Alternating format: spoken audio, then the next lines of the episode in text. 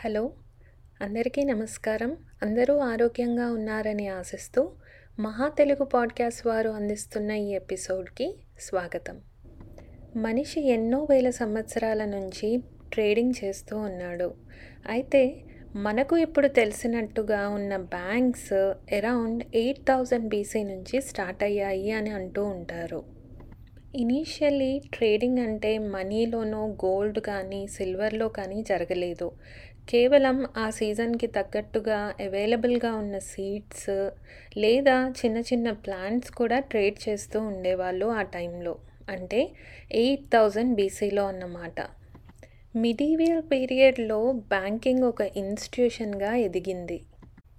అప్పట్లో ఇటలీ దేశం world banking సిస్టమ్కి హబ్గా నిలిచింది అని చెప్పొచ్చు. ఇటలీకి చెందిన మెడిచి ఫ్యామిలీ మనకు తెలిసిన బ్యాంకింగ్ సిస్టమ్కి ఆద్యులు అని చెప్పొచ్చు. థర్టీన్ నైంటీ సెవెన్లో మొదలుకుని ఫోర్టీన్ నైంటీ నైన్ వరకు మెడిచి ఫ్యామిలీ వారు ఎంతో ధనాన్ని ఆర్జించారు. అలాగే బ్యాంకింగ్ సిస్టమ్ని కూడా ఎంతో విస్తృతంగా వ్యాపించారు యూరోప్ అంతా. కానీ అరౌండ్ ఫోర్టీన్ నైంటీ నైన్లో వేరియస్ రీజన్స్ వలన ఈ బ్యాంక్స్ని మూసివేయాల్సి వచ్చింది మెడిచి ఫ్యామిలీ వారు. ఇప్పుడు మనమంతా మన చుట్టూ చూస్తున్న బ్యాంక్స్లో చాలా మటుకు డెవలప్ అయింది సెవెంటీన్త్ టు నైన్టీన్త్ సెంచరీ మధ్యలో. ఈ బ్యాంకింగ్ సిస్టమ్ని బాగా వృద్ధిలోకి తీసుకొచ్చింది రాత్ చైల్డ్స్ ఫ్యామిలీ. పబ్లిక్ నుంచి డిపాజిట్స్ తీసుకోవడము పబ్లిక్కి మిలిటరీకి ఇతర సంస్థలకి లోన్స్ ఇవ్వడము లాంటి ఎన్నో కార్యక్రమాలను చేపట్టింది రాత్ child's family. Rock child's family పుణ్యమా అంటూ బ్యాంకులు విస్తృతంగా వ్యాపించాయి. అంతేకాదు ఒక సోషియో ఈకనామిక్ అండ్ ఫైనాన్షియల్ ఇన్స్టిట్యూషన్స్గా ఎదిగాయి బ్యాంకులు. అంతేకాదు చరిత్రలో Rothschild family one of the richest families అని చెప్పబడుతూ ఉంటారు. ట్వంటీయత్ సెంచరీ మొదలుకొని ఎన్నో బ్యాంకులు విస్తృతంగా వ్యాపించడం మొదలుపెట్టాయి. చిన్న పెద్ద మిడ్ సైజ్ బ్యాంకుల్ని చూడడం మొదలుపెట్టారు ప్రజలు. బ్యాంకులు స్ప్రెడ్ అవ్వడమే కాదు ఎన్నో కేసెస్లో బ్యాంక్స్ కొలాప్స్ అవడం కూడా మొదలుపెట్టాయి. నైన్టీన్ ట్వంటీ నైన్లో జరిగిన వాల్ స్ట్రీట్ క్రైసిస్ దీనికి బెస్ట్ ఎగ్జాంపుల్ అని చెప్పొచ్చు. వాల్ స్ట్రీట్ కొలాప్స్ అవడంతో ఎంతోమంది అప్పులు తీసుకున్న వారు తిరిగి బ్యాంకులకి పే చేయలేదు. దానితో మిగతా డిపాజిటర్స్ అందరూ మా డబ్బులు కావాలి అంటూ బ్యాంకుల వైపుకి పరిగెత్తారు. దానితోనే మొదలైంది బ్యాంక్ రన్ అనే ఒక ఫ్రేజ్. అమెరికన్ గవర్నమెంట్ అలాగే ఫెడరల్ రిజర్వ్ బ్యాంక్ వాళ్ళు పానిక్ అవ్వాల్సిన పని లేదు అని చెప్తూ ఉన్నా ఎంతోమంది తమ డబ్బులు తమకి కావాలి అంటూ బ్యాంకుల వైపుకి పరిగెడసాగారు. ఇటు స్టాక్ మార్కెట్ అటు బ్యాంకింగ్ క్రైసిస్ మొదలవడంతో మొదలైంది గ్రేట్ డిప్రెషన్. దాదాపు పది సంవత్సరాలు ఈ డిప్రెషన్లో ఇరుక్కుంది అమెరికా. ఈ టైంలో అన్ఎంప్లాయ్మెంట్ ఇన్ఫ్లేషన్ ఇలాంటి ఎన్నో రిలేటెడ్ ప్రాబ్లమ్స్ని ఎదుర్కొంది అమెరికా. గ్రేట్ డిప్రెషన్ అలాగే సెకండ్ వరల్డ్ వార్ తర్వాత నైన్టీన్ ఫార్టీ ఫోర్లో International Monetary Fund World Bank లాంటి సంస్థల్ని స్థాపించారు. ఐఎంఎఫ్ వరల్డ్ బ్యాంక్ అలాగే డీరెగ్యులేషన్ ఆఫ్ ఫైనాన్షియల్ మార్కెట్స్ వలన బ్యాంకులు విస్తృతంగా వ్యాపించాయి ప్రపంచమంతా. JP Morgan Chase China Construction Bank Citibank Wells Fargo లాంటివి ఇప్పుడు మనం చెప్పుకునే పెద్ద బ్యాంకింగ్ సంస్థలు. ఏటా బిలియన్స్ ఆఫ్ డాలర్స్లో రెవెన్యూ. ఈ బ్యాంకుల పుణ్యమా అంటూనే ప్రపంచ నలుమూలలా ఎన్నో ఎకనామిక్ యాక్టివిటీస్ సజావుగా సాగిపోతున్నాయి. అంతా సజావుగానే సాగిపోతోంది. కానీ కొన్ని అవకతవకలు కూడా తప్పవు కదా మరి? ఆ అవకతవకల వలనే ఎన్నోసార్లు బ్యాంక్స్ ప్రాబ్లమ్స్లోకి చిక్కుకుంటున్నాయి. మనకు తెలిసిన బ్యాంకింగ్ సిస్టమ్ మొదలుకొని ఇప్పటి వరకు ఎన్నోసార్లు ఎన్నో బ్యాంకులు కొలాబ్స్ అవుతూ వచ్చాయి. దానికి ఇండియాలో బెస్ట్ ఎగ్జాంపుల్ కృషి బ్యాంక్. అప్పట్లో ఇండియాలో కూడా ఎంతోమంది కృషి బ్యాంక్లో డబ్బులు పెట్టి కోల్పోయిన వారు ఉన్నారు లక్కీగా రిజర్వ్ బ్యాంక్ వాళ్ళు ఎంతో కొంత డిపాజిట్లని తిరిగి ఇచ్చారు డిపాజిటర్స్కి. ఇప్పుడు అమెరికాలో కూడా బ్యాంకింగ్ క్రైసిస్ వచ్చేసింది అంటూ ప్రపంచవ్యాప్తంగా ఎన్నో వార్తలు మొదలయ్యాయి.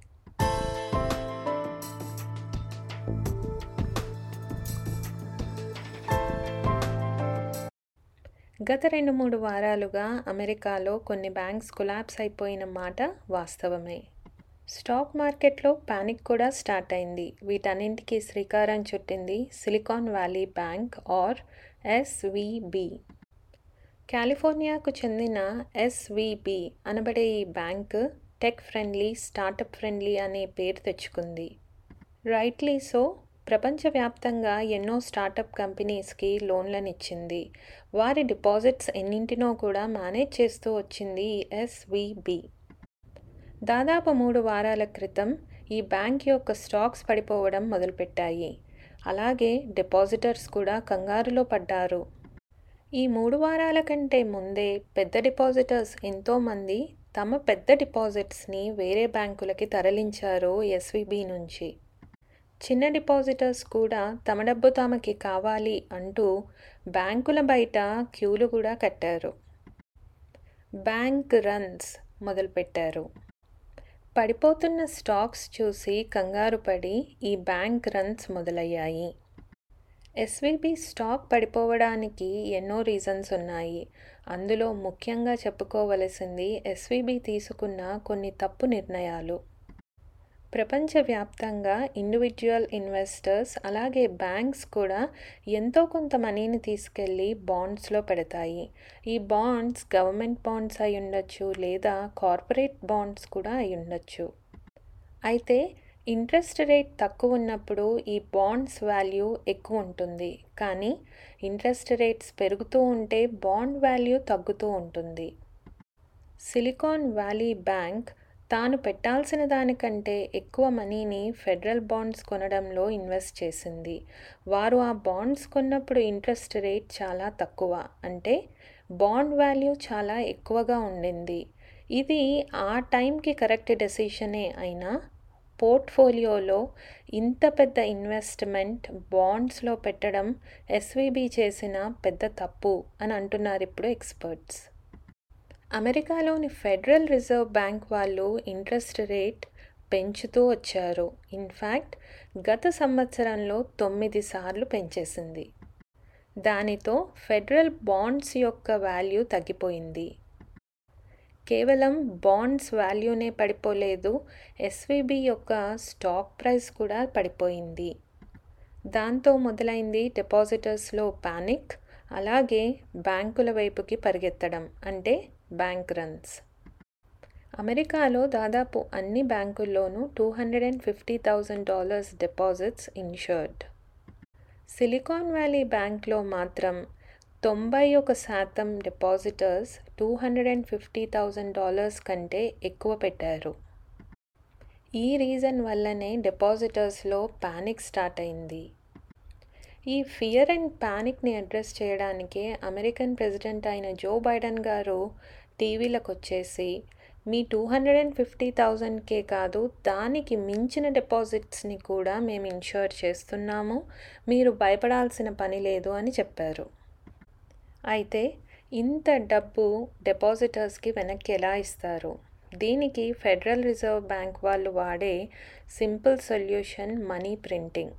కానీ ఇలా మనీ ప్రింట్ చేస్తే ఇన్ఫ్లేషన్ ఫియర్స్ కూడా స్టార్ట్ అవుతాయి.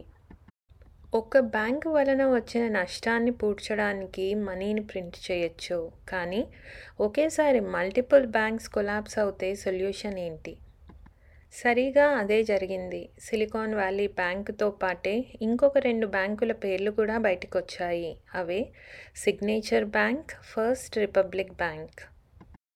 Silicon Valley Bank First Republic Bank Signature Bank. ఈ మూడు బ్యాంకులు దాదాపు ఒకే రీజన్ వలన కొలాబ్స్ అయ్యాయేమో అని అంటున్నారు ఎక్స్పర్ట్స్. ఈ మూడు బ్యాంకుల్ని ఆదుకోవడమే కాదు ఇందులో ఏవైనా అవకతవకలు జరిగాయా అన్నది కూడా తరోగా ఇన్వెస్టిగేట్ చేయాల్సిన అవసరం ఉంది.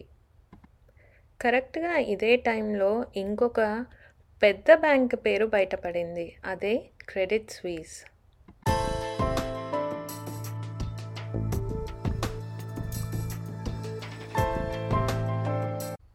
నూట అరవై ఆరు సంవత్సరాల చరిత్ర ఉన్న స్విట్జర్లాండ్ యొక్క ఫైనాన్షియల్ ఇన్స్టిట్యూషన్ అయిన క్రెడిట్ స్విస్ ఎందుకు ప్రాబ్లమ్స్లో ఇరుక్కుంది?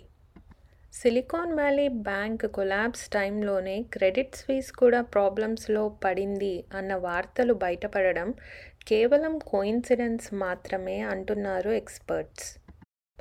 క్రెడిట్ స్వీస్ యొక్క ప్రాబ్లమ్స్ కేవలం ఇడియోసింక్రెటిక్ ఇన్ నేచర్. అంటే ఆ ప్రాబ్లమ్స్ కేవలం క్రెడిట్ స్వీస్కి మాత్రమే పరిమితం.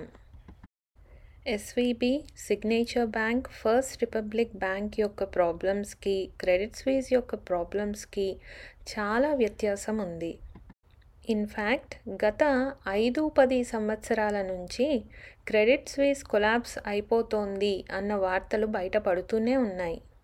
హ్యూమన్ ట్రాఫికింగ్ ఎక్స్ ఎంప్లాయీస్ మీద స్పైయింగ్ ఎక్స్ ఎంప్లాయీస్ యొక్క రికార్డింగ్స్ మీడియా వాళ్ళకి రిలీజ్ చేయడం ఇలాంటి ఎన్నో వార్తలు క్రెడిట్ స్వీస్ నుంచి వినబడుతూనే ఉన్నాయి. గత కొన్ని సంవత్సరాలుగా క్రెడిట్ స్వీస్ యొక్క స్టాక్ ప్రైస్ పడిపోతూ వచ్చింది. అంతేకాదు ఎంప్లాయీస్ యొక్క ఫోర్ ఓ వన్ కే అంటే రిటైర్మెంట్ ఫండ్ కూడా కిందికి జారిపోతూ వచ్చింది. వారు రీసెంట్గా రిలీజ్ చేసిన యాన్యువల్ రిపోర్ట్లో మెటీరియల్ వీక్నెసెస్ ఉన్నాయి అని కూడా అడ్మిట్ చేసింది క్రెడిట్ స్వీస్ ఎన్ని వార్తలు బయటికి వస్తున్నా అంతా బాగానే ఉంది మా దగ్గర లిక్విడిటీకి కరువు లేదు అంటూ క్రెడిట్ స్వీజ్ ఎష్యూరెన్సెస్ ఇస్తూనే ఉంది. ఎస్వీబీ కొలాబ్స్ అయిపోయిన వారంలోనే క్రెడిట్ స్వీస్ కూడా కొలాబ్స్ అయిపోతుందేమో అన్న వార్తలు బయటపడడం మాత్రం మానలేదు. క్రెడిట్ స్వీస్ దగ్గర లిక్విడిటీ లేదు అన్న వార్తలు ముమ్మరంగా వినపడ్డాయి. Credit స్వీజ్లో nine point eight percent share ఉన్న సౌదీ నేషనల్ బ్యాంక్ని మీరు ఇంకా మీ ఇన్వెస్ట్మెంట్ని పెంచుతారా? క్రెడిట్ స్వీజ్ని ఆదుకుంటారా? అన్న ప్రశ్నకి సౌదీ నేషనల్ బ్యాంక్ వారు యాబ్సల్యూట్ నో అని చెప్పేసింది. ఎందుకు ఇన్వెస్ట్ చెయ్యరు అని అడగగా ఎన్నో రీజన్స్ ఉన్నాయి కానీ అన్నింటిలోకి సింప్లెస్ట్ రీజన్ రెగ్యులేటరీ రీజన్స్ అని చెప్పింది Saudi National Bank. Ten percent కంటే ఎక్కువ షేర్ ఉంటే స్విస్ గవర్నమెంట్ వాళ్ళు కొత్త రెగ్యులేషన్స్ పెట్టే అవకాశం ఉంది సౌదీ నేషనల్ బ్యాంక్ మీద. అదే సింపుల్ రీజన్ అని చెప్పుకుంటూ వచ్చింది. దానికంటే మించి మాకు ఎలాంటి భయాలు లేవు. క్రెడిట్ స్విస్ చాలా స్ట్రాంగ్ బ్యాంక్ అని చెప్పింది సౌదీ నేషనల్ బ్యాంక్. కొంతమంది ఎక్స్పర్ట్స్ టీవీ ఎక్కి Credit Suisse is too big to fail అని అంటూ వచ్చారు. మరి అంత పెద్ద బ్యాంకు నూట అరవై ఆరు సంవత్సరాల చరిత్ర ఉన్న ఒక ఫైనాన్షియల్ ఇన్స్టిట్యూషన్ని ఆదుకోవడానికి స్విట్జర్లాండ్ యొక్క ఫైనాన్షియల్ రెగ్యులేటరీ బాడీ అయిన ఫిన్మా వారు స్విస్ నేషనల్ బ్యాంక్ వారు తరలి రావాల్సి వచ్చింది యాభై బిలియన్ ఫ్రాంక్స్ అంటే ఫిఫ్టీ ఫోర్ బిలియన్ డాలర్స్ని అప్పుగా కూడా ఇవ్వాల్సి వచ్చింది అంతా బాగానే ఉన్న బ్యాంకు లిక్విడిటీ ఎంతో ఉన్న బ్యాంకు. మరి ఇంత అప్పు తీసుకోవలసిన అవసరం ఏమొచ్చింది? ఈ అప్పు కూడా క్రెడిట్ స్విస్ని కాపాడలేదు అని అనేసుకుంది స్విస్ గవర్నమెంట్. అందుకే ఆ వీకెండ్ లోపే క్రెడిట్ స్విస్ యొక్క రైవల్ బ్యాంక్ అయిన యూబీఎస్కి క్రెడిట్ స్విస్కి మధ్యన ఒక మెర్జర్ కుదిర్చేసింది. చరిత్రలోనే అతి పెద్ద మర్జర్ అని చెప్పచ్చు క్రెడిట్ స్వీస్ మరియు యూబీఎస్ మధ్యన. ఈ మర్జర్ కొత్త ప్రాబ్లమ్స్ తెచ్చిపెట్టింది అటు యూరోప్కి ఇటు అమెరికాకి. స్విట్జర్లాండ్లో క్రెడిట్ స్వీస్ బయట ఎంతోమంది ఎంప్లాయీస్ ప్రొటెస్ట్ చేయడం స్టార్ట్ చేశారు ఆ వీకెండ్ తర్వాత. అమెరికాలోని క్రెడిట్ స్వీస్ ఎంప్లాయీస్ ఫ్యూచర్ కూడా అగమ్యగోచనం.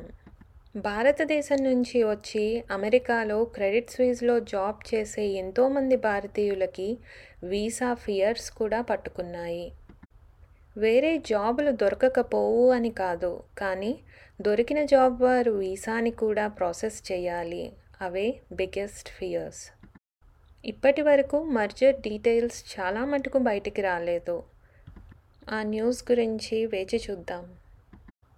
క్రెడిట్ స్వీస్ యూబీఎస్ యొక్క మర్జర్తో పాటు ఇంకొక యూరోపియన్ బ్యాంక్ కూడా ప్రాబ్లమ్స్లోకి వచ్చింది అన్న వార్తలు వినపడుతున్నాయి అదే డాయిట్షే బ్యాంక్ ఇలా ఒకదాని తర్వాత ఒక బ్యాంక్ ప్రాబ్లమ్స్లోకి వచ్చి కొలాప్స్ అయిపోతే డిపాజిట్ల పరిస్థితి ఏంటి?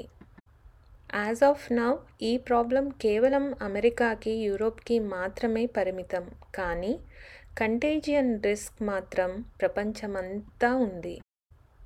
బ్యాంకింగ్ క్రైసిస్తో మొదలైన ఈ ప్రాబ్లమ్స్ రానున్న కాలంలో housing market car market stock market ఇలా ఎన్నో మార్కెట్స్ని ఇన్ఫ్లుయెన్స్ చేయబోతోంది అని అంటున్నారు ఫైనాన్షియల్ ఎక్స్పర్ట్స్ అండ్ ఎకానమిస్ట్స్ మనలాంటి కామన్ పీపుల్ ఏమో ఫైనాన్షియల్ అడ్వైస్ కోసం అటు ఇటు పరిగెడుతున్నాము.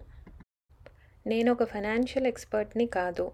ఫైనాన్షియల్ ఎక్స్పర్ట్స్ ఇస్తున్న అడ్వైజే తారుమారవుతున్న టైంలో ఉన్నాం మనం. అందుకే ఈరోజు మీ అందరి నుంచి సెలవు తీసుకునే ముందు ఒక మాట చెప్తాను. Don't place all your eggs in the same basket Warren Buffett follow అయ్యే ఈ సింపుల్ రూల్తో ఈ రోజుకి మీ అందరి నుంచి సెలవు తీసుకుంటున్నాను. మళ్ళీ ఇంకొక మంచి ఎపిసోడ్తో మీ ముందుకు వస్తాను అప్పటి వరకు stay happy and stay healthy thank you Thank you.